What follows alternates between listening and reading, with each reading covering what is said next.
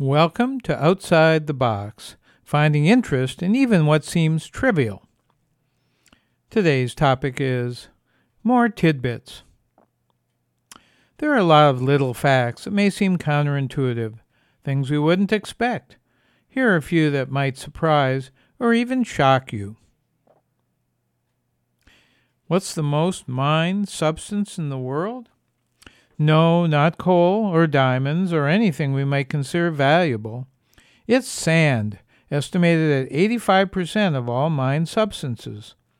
Much of it goes for concrete, averaging over two gigatons a year in China alone, along with sand used to make glass, electronics, and other everyday things.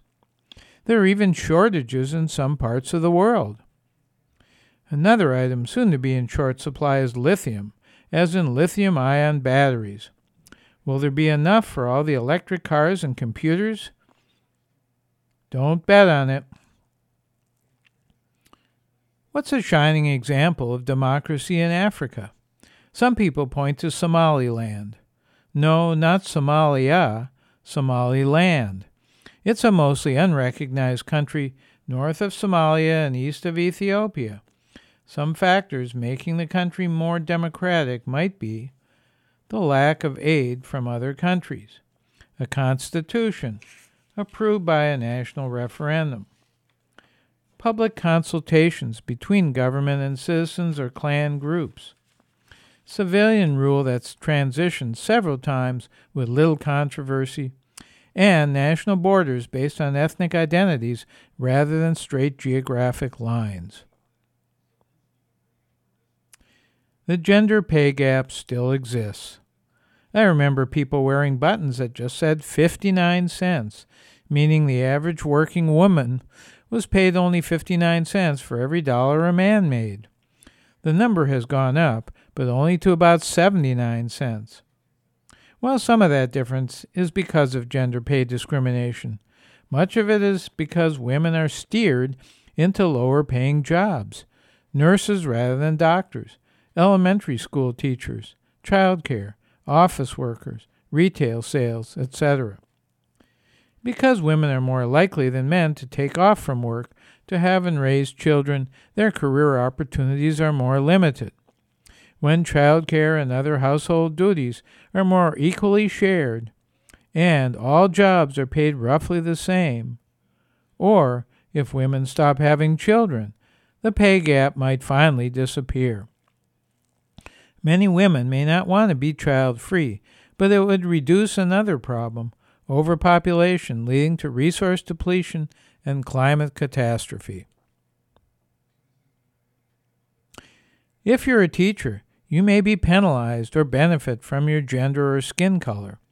There's increasing evidence that teachers who are white and male get better student evaluations, especially from white male students, according to the American Sociological Association. This may impact whether teachers get renewed contracts, tenure, and promotions.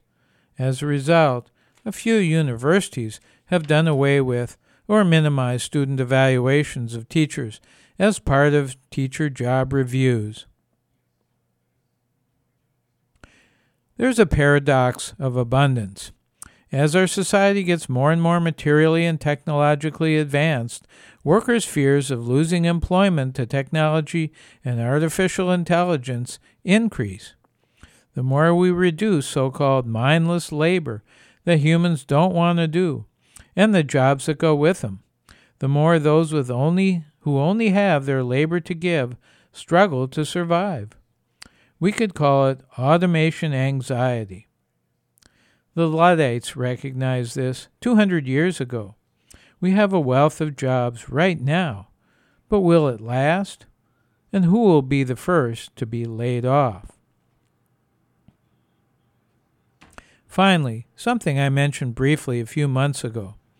Placebos can be used in place of medicine to trick people with a health problem into thinking they're being treated for that issue. Some get better as a result, demonstrating that illness is at least partially psychological. But in a twenty ten experiment, people who got placebos to treat I B S, irritable bowel syndrome, were told they were getting placebos that had no active ingredients.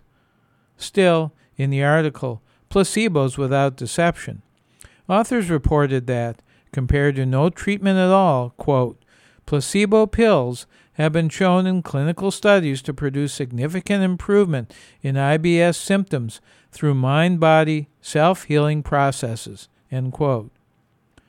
Similar studies on the effects of openly labeled placebos for depression, low back pain, and A D H D also produced successful results.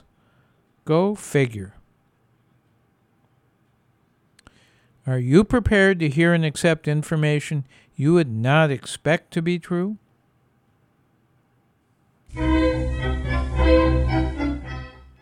I'm Larry Dansinger, enjoying facts that surprise me.